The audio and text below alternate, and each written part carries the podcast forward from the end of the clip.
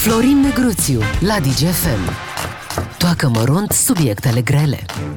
Florin Negruțiu în studioul DGFM. Bine ai venit, Florin, astăzi printr-un București plin de apă. Bună dimineața! Tot timpul ne plângem că nu e apă caldă, că nu știu ce. Uite, acum avem apă, dat apă. avem apă pentru tot uh, Bucureștiul. Dar hai să trecem la cineva care a părăsit uh, Bucureștiul.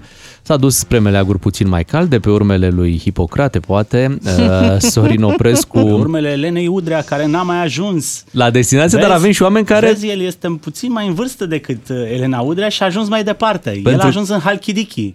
Elena Udrea n-a reușit să intre în Grecia. Uite aici Știm că cei, puțin, știi că cei puțin mai în vârstă sunt mai prevăzători, pleacă mai din timp. Da, se trezesc mai devreme, da. Nu întârzie, Și prind eu, autobuzul, avionul, țineți mașina. minte când am început noi emisiunea asta, cum întârziam. Da. E, a trecut timpul, vezi, și mă trezesc. Ceasul meu biologic îmi spune că trebuie să mă trezesc cu o jumătate de oră mai devreme. Ia fă un pic de lumină aici, ia explicăm care e Halkidiki, Atena, că s-a amestecat rău geografia în capul meu. N-am fost cu domnul Oprescu. Pe Grecia. Am înțeles că a ajuns Nu, cred că Dânsul a ajuns adevărul în e Grecia. în felul următor. Are o casă în Da. Halkidiki, dar Ah. s-a dus cu treabă pe la Atena unde a fost cum reținut. spun judecătorii, st- luxoasa stațiune Halkidiki. da. Știi? Adică, da. Este. Um, a vrut să fie prins sau uh, nu? Că e aici o discuție.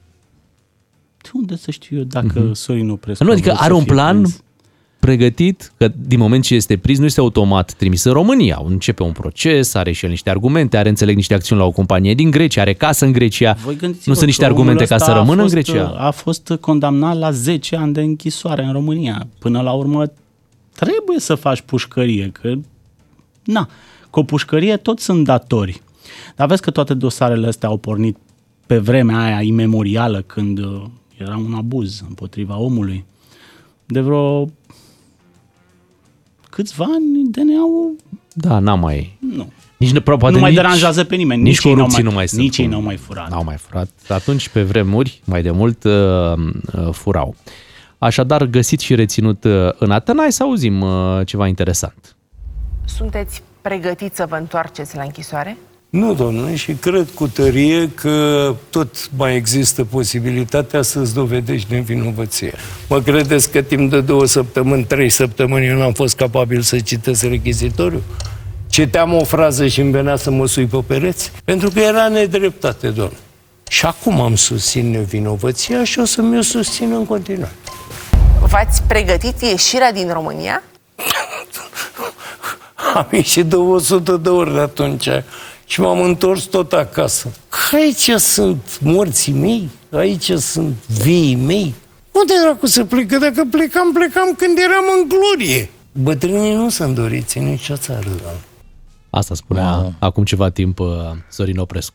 Hai că îmi pic o răuțeavă, îmi lăcrimează, pardon, asta am vrut să zic. Ești uh, Eternul și impresionat, nu? fascinantul Sorin Oprescu. Pe Sorin Oprescu îl știu din vremea când uh, era mm, sus, cum spune domnia sa, era mm, o speranță social-democrată. Când uh, am ajuns eu la acest partid, că am acoperit ca ziarist uh, domeniul ăsta timp de vreo 10 ani. Sorin Oprescu era copilul teribil al uh, partidului, nepotul teribil al lui Ion Iliescu. N-au nicio legătură de rudenie, însă era un fel de pupil al lui Ion Iliescu, era și medicul lui. Și uh, Sorin Oprescu era unul dintre puținii care își permitea să-și dea drumul la gură. Îl vede și în interviuri. Uh, Spunea tot ce trecea lui uh, uh, prin cap, prin urmare făcea o poză bună de om neconstipat. În prezidiul ăla de oameni serioși și sobri, uh, Sorin Oprescu era un tip uh, exotic. Uh, Nu spunea nimic. În uh, realitate, Sorin Oprescu vorbea mult, era gargaragiu, nu spunea nimic, mințea uh, de înghețau apele, nu te puteai baza pe el pe nimic, dădea știri care nu se confirmau, în schimb era un om bun. Uh, Trecea drept un om bun. Uh, Avea o presă foarte bună, pentru că toți ziariștii aveau o mamă, un tată, un nepot, nu un te unchi. pui rău cu un doctor bun. Nu, trebuia să ai un doctor și Sorin Oprescu era omul care răspundea la telefoane. Să știi că sunt mulți, Astfel din, mulți în încât- presă care, care spun mi-a salvat viața, eram Exact, într-un moment uh, exact. critic și De asta nu o doctorul să-i Sorin vedeți, Oprescu... nu o să-i vedeți pe ziariști să vorbească de rău de Sorin Oprescu, că mulți s-au intersectat cu el în ăștia 25-30 de ani. Pentru că Sorin Oprescu te ajuta. Știi, ăsta este sistemul uh, anapoda din România. Nu poți să te duci la spital și să stai la rând cu toată lumea. Trebuie neapărat să cunoști un doctor, un om la primărie și așa mai departe. E, uh, el răspundea la telefon, de asta multă vreme uh, a avut o presă bună și practic i s-a cam acceptat orice a făcut și în afara partidului și în partid. Păi și dacă la a un și moment făcut, dat, asta vreau să a spun. și făcut. La un moment dat uh, a vrut mai mult și și-a dovedit uh, competența din plin la primărie, unde n-a făcut nimic, și în perioada aia au început să apară tot felul de colegi de partid care spuneau, băi, fură prea mult. E prea mult. Nu se poate. E prea mult. Bate Adică până, la ochi. până și pentru ei. până și pentru ei Părea prea mult. bate ce- la ochi. Astfel încât, uh, bun, acum uh, Sorin Oprescu poate să spună ce vrea și colegii lui pot să spună ce vor. Însă stilul lui de viață și faptul că deține proprietăți și uh, nu doar în România, este m- bătător la ochi, totuși. Sorin Incompatibil Oprescu, cu gândește-te, veniturile, nu? A fost un primar, a fost un șef de spital, deci avea toate datele să aibă, nu? Bani mai mulți decât mine sau decât tine. Măi, da, sunt niște oameni în țara asta, în special pe la partidul ăsta social-democrat care ține cu săracii, care au o viață de nababi. Și mergi prin București și zici, uite, asta e al lui Oprescu. Uite, asta este clinica fiului lui Oprescu. Uite, și scriu judecătoarele, nu știu dacă ați văzut, în motivație, ci că avea o concubină costisitoare. Cât de costisitoare poate să fie? Păi, sky's the limit, știi? Nu A, știu, de aici poate deducem ne- și că era un, un bărbat darnic, uh, Sorin Oprescu. era un nu- tip galant, Da, uh, da. trecea drept un uh, Don Juan, adică avea priză la uh, dame, domnul Sorin Oprescu, nu făcea un secret din asta, deși la un moment dat uh, uh, se lăuda cu ce nu poate, după ce, nu știu, vreo două decenii am tot aflat ce poate uh, de la Sorin Oprescu. N-avea nicio jenă să se ia de șefii lui, de pildă odată a venit a venit cu o bicicletă de ziua lui Adrian Năstase și voia să ia șaua.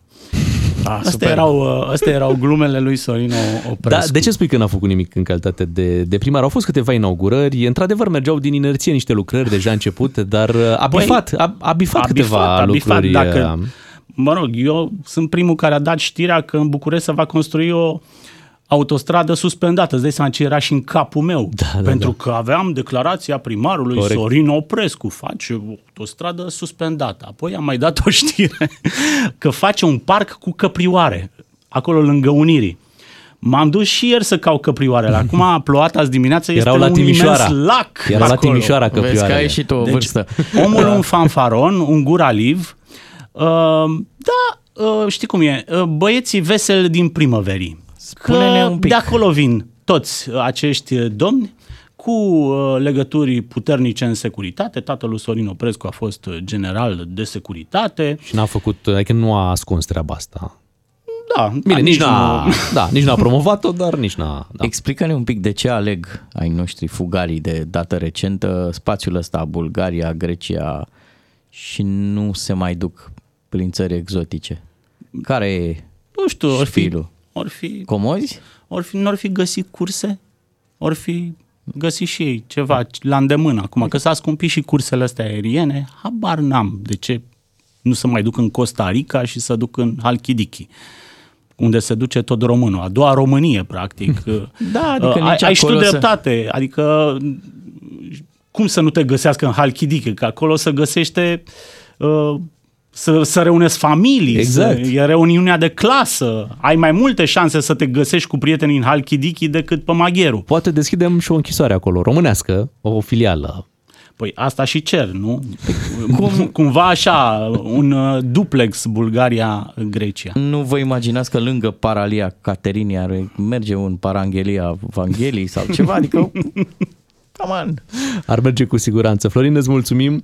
Uh, Până săptămâna viitoare poate aflăm mai multe, deși uh, cam cât durează o extradare de asta? Durează, adică vedem la Elena Udrea că Durează, a- uite, Elena n-a ajuns. n-a ajuns și nici nu sunt uh, date că ar ajunge în viitorul apropiat. Dar Și eu acolo. cred că până la urmă tot vor ajunge. Și în Bulgaria Speranța putem, mă rog. Așa e, nicăieri nu ca acasă. și în Bulgaria putem face o stațiune. Nu țibar sau ceva. Hai că mai facem noi stațiuni și după ora 9 îi mulțumim Florin Negruțiu, ne reauzim cu el miercurea viitoare. În politică sunt mai multe nuanțe. Le distinge cel mai bine Florin Negruțiu la DGFM.